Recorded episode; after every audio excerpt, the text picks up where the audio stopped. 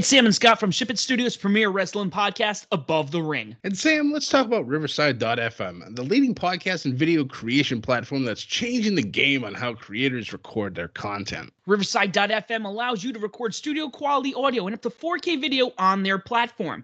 Now you can interview a guest a thousand miles away and it will sound like you're sitting in the same room. Did you know that it's as easy to use as Zoom, but it gives much higher quality audio and video recordings? Did we mention that they have a mobile app? This allows guests to connect directly from their phone and record content from anywhere. After your content is finished, you can easily grab clips to share them across your social media channels. So if you're looking for a platform to put over for all your recording needs, from podcasts to webinars to other video content, you should be using uh, Riverside.fm. Sign up today so you can focus on your content and leave the quality to Riverside.fm. Use promo code SHIPIT and receive 30% discount on the first three months of your subscription.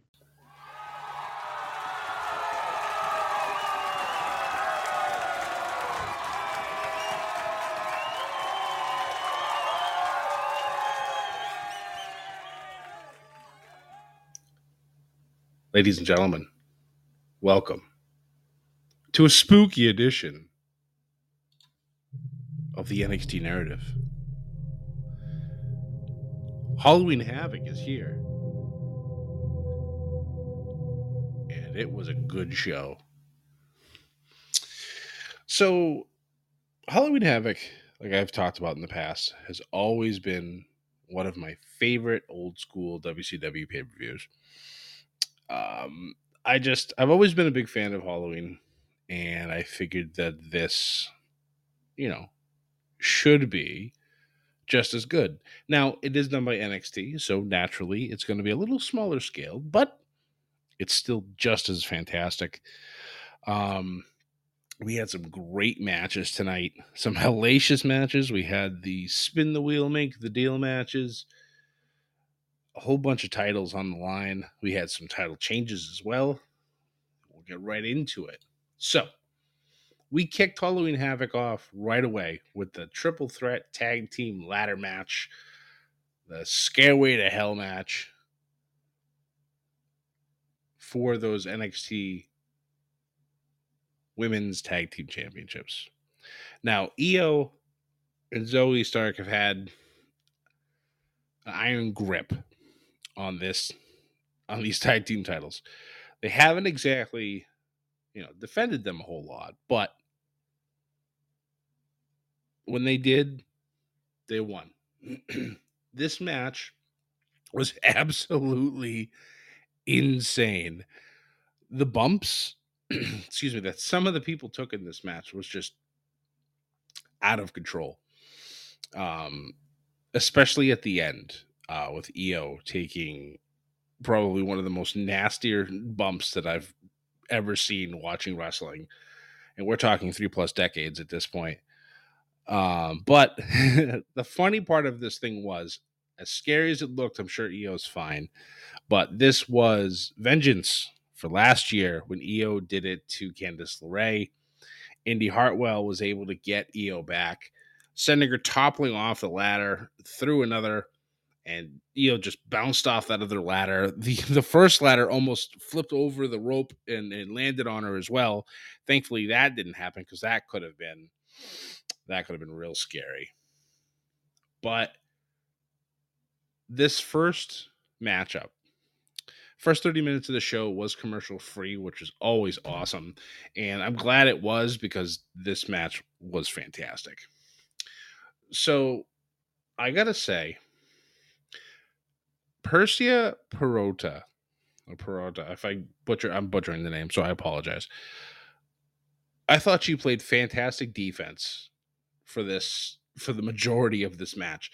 Uh, uh, the whole both other teams, all the other four competitors tried to get up the ladder, and multiple times she just dominated. It took them all down, took them all out, and then unfortunately, when she went to go she ends up gets she ended up getting taken out as well.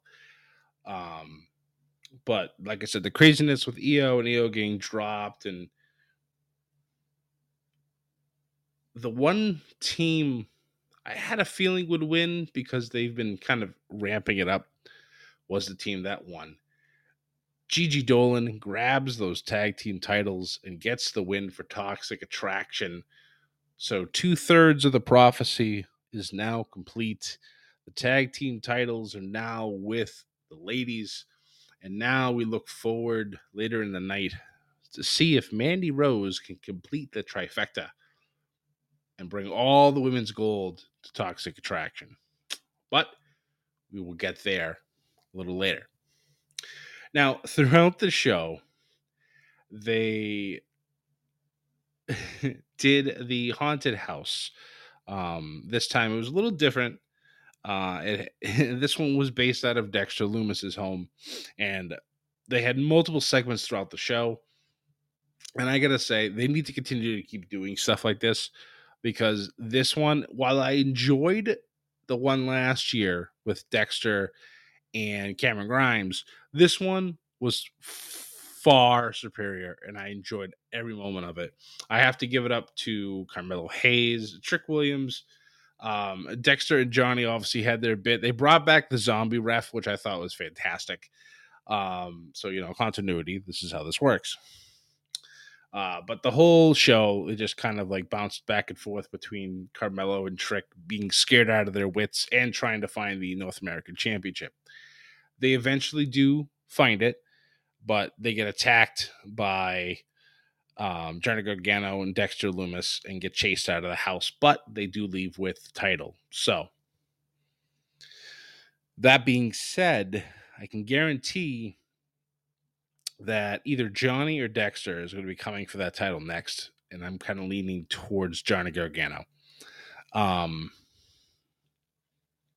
but whether that's going to be at another takeover, which unfortunately won't be until next year because they did announce that NXT will not be having any more takeovers this year, which is upsetting because we normally get war games around around Survivor Series. So no war games, no William Regal screaming it out. Sad times indeed, but we'll see what happens next year as NXT 2.0 continues to roll on. Now, back to the show itself. Um, Grayson Waller ended up being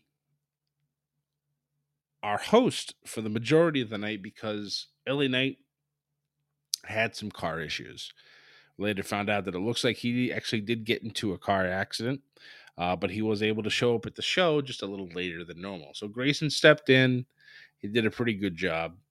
Um, but he started talking about Halloween and you know how all the ladies like to wear all these small, skimpy, you know, types of. Well, I'm just going to stop myself there because Joe Gacy came out and well, Joe Gacy, Joe Gacy'd, uh, talking about you know how Halloween's not an inclusive uh, holiday, and well, he's correct and I hate that I have to admit that. um, but Joe Gacy ends up going to the ring and has a match with Malik Blade. And of course, with Joe Gacy anywhere near the ring, uh, Harland is not that far behind, and they show a camera angle from outside as as Harland starts to stalk his way back into the building.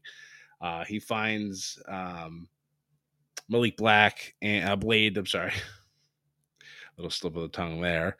Um, finds Blade, goes to attack him, but Gacy stops him. Um, so obviously not going to cause the disqualification. Harland then just kind of throws him to the ground, gets thrown back in the ring, and Joe Gacy ends up getting the win. Um, I know what they're obviously trying to do with Gacy's character, and it's getting people to talk. Um, whether it's good or bad, well, that's that's you know, it is what it is. Can't deny how good Gacy actually is in the ring. Um, so obviously the gimmicks around to stay, and I'm interested to see what happens with Harland going forward. If he's just going to be his muscle um, to fight his battles for him. So we'll see what happens.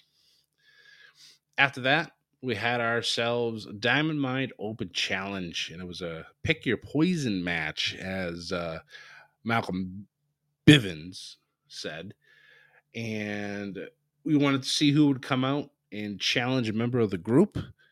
It ended up being Odyssey Jones. And Jones wanted himself a piece of Roderick Strong. Now, clearly, this is a non title contest because I hate to break it to everybody. Odyssey Jones is just just just a tad over 205. So it's gonna have to be a non-title match. It was a good match, but naturally the Diamond Mine gets involved, causing distractions. Roddy able to get the victory. But I have a feeling that clearly that's not over with. We then moved on to our NXT Women's Championship match. As Mandy Rose challenged Raquel Gonzalez in a spin the wheel, make the deal match. And it ended up being a Chucky's Choice match, and he chose a trick or street fight. So naturally, it's a street fight. um, we had a, a really, really good fights on the outside. Mandy really loves her kendo sticks. Um, she actually had Raquel pinned literally on the outside. She was sitting in one of the commentator seats in one of the chairs. Uh, Mandy ended up putting a kendo stick in between the legs or in between the the armrests, so Raquel was not able to get up. Mandy delivers a big giant boot, knocks Raquel over, and goes for the pin. That would have easily ended the match. But unfortunately, the street fight is still a street fight, but the pins can only occur within the confines of the ring itself. So Mandy was pissed. takes the kendo stick out from the arms, starts beating on Raquel, and then starts just going to town on the steel steps. She clearly was pissed off. Um, I thought that that was a fantastic opportunity uh, for Raquel to show some strength and break the kendo stick to get out of the pin. Um, but missed opportunity, but that's okay. We get towards the end of the match, and Raquel starting to take over, but out of the corner of our eyes, we notice that mysterious figure that had some vignettes the last couple of weeks shows up with her shovel and slams Raquel in the back which then causes Mandy to hit her beautiful knee that she has and gets the pin and wins the women's championship. Toxic Attraction now owns all the women's gold in NXT. You love to see it. And then we get the reveal. The worst secret in all of NXT Dakota Kai herself is the mystery figure and obviously, we're still going to have this ongoing feud between Raquel and Dakota Kai.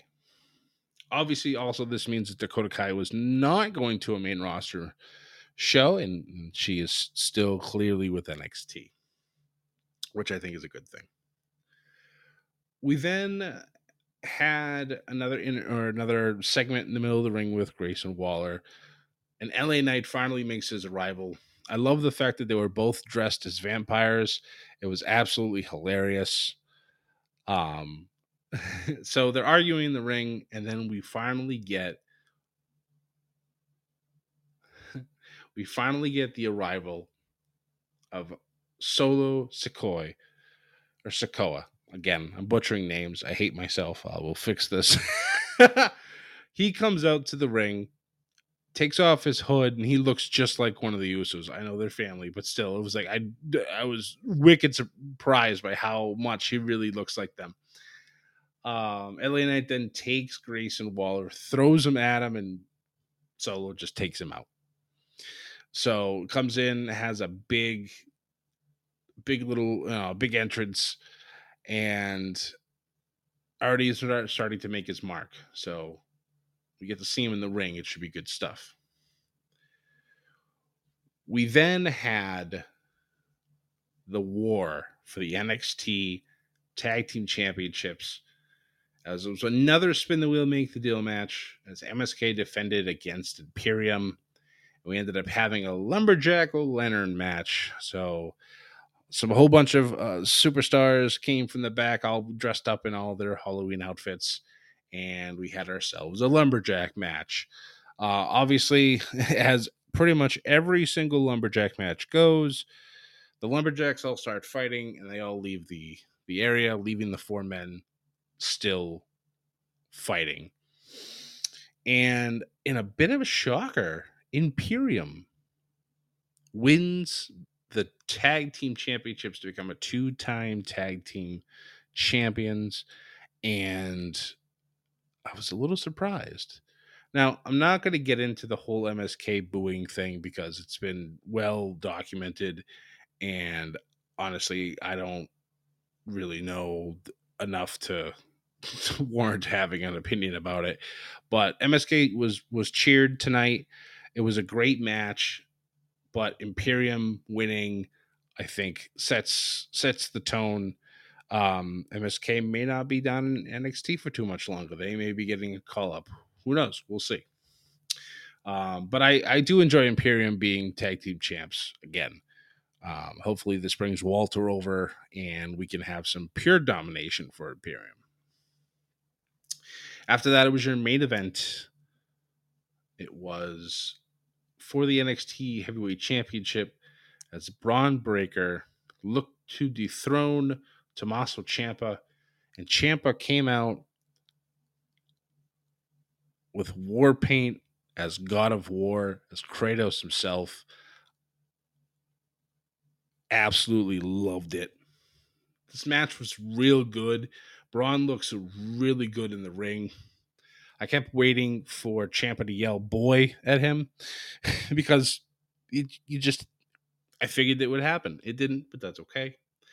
Um, I also want to throw something out here for those of you who used to watch WCW back in the day. Uh, there was a segment with Chucky and Rick Steiner, who obviously, as we all know, is Bron Breakker's father.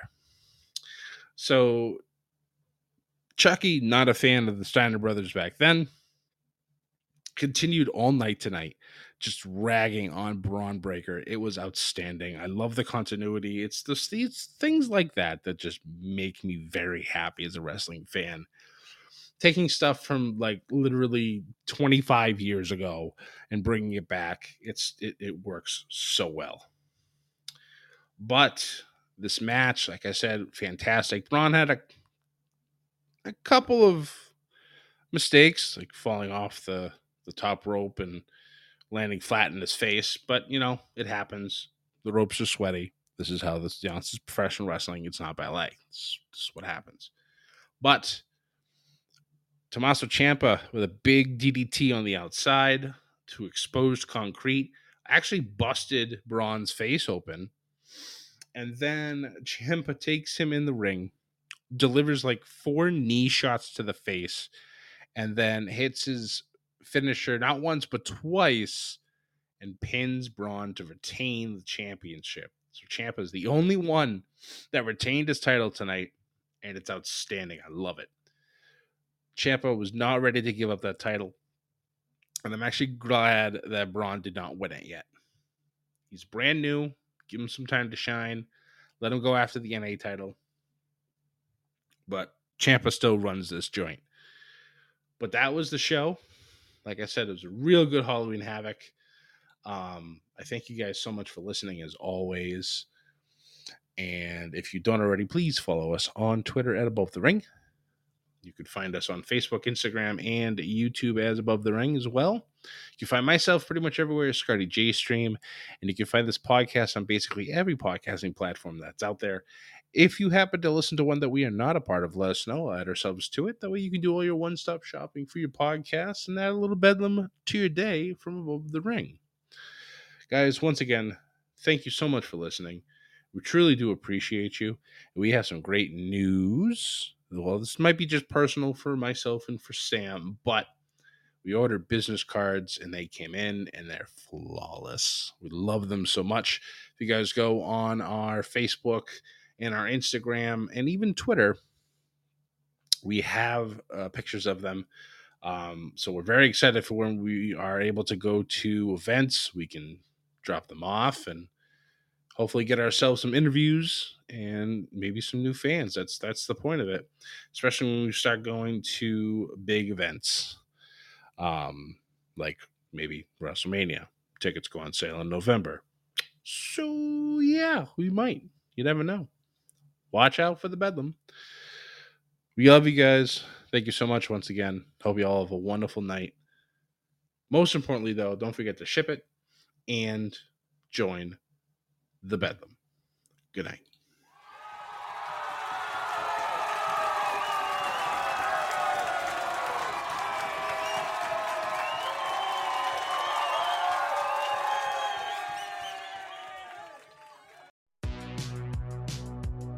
Welcome to the All 80s Movies Podcast. I'm Bill. And I'm Jason. And this is the podcast where we talk about the blockbusters, the flops, and everything in between from one of the freshest decades for movies, the 1980s. So whether you're a brain, a jock, a valley girl, or a Jedi, we've got some 80s classics for you. Do these movies stand the test of time? Are we discovering something new? Is there an 80s movie we're finally watching for the first time? Join us each week as we dive into the cinematic nostalgia that inspired and influenced a generation. From the hits to the cult classics, we'll discuss our earliest memories, favorite scenes, fun facts, and our not so favorite movie moments, too. It's the All 80s Movies Podcast, now available on all major streaming platforms. Please subscribe and happy listening.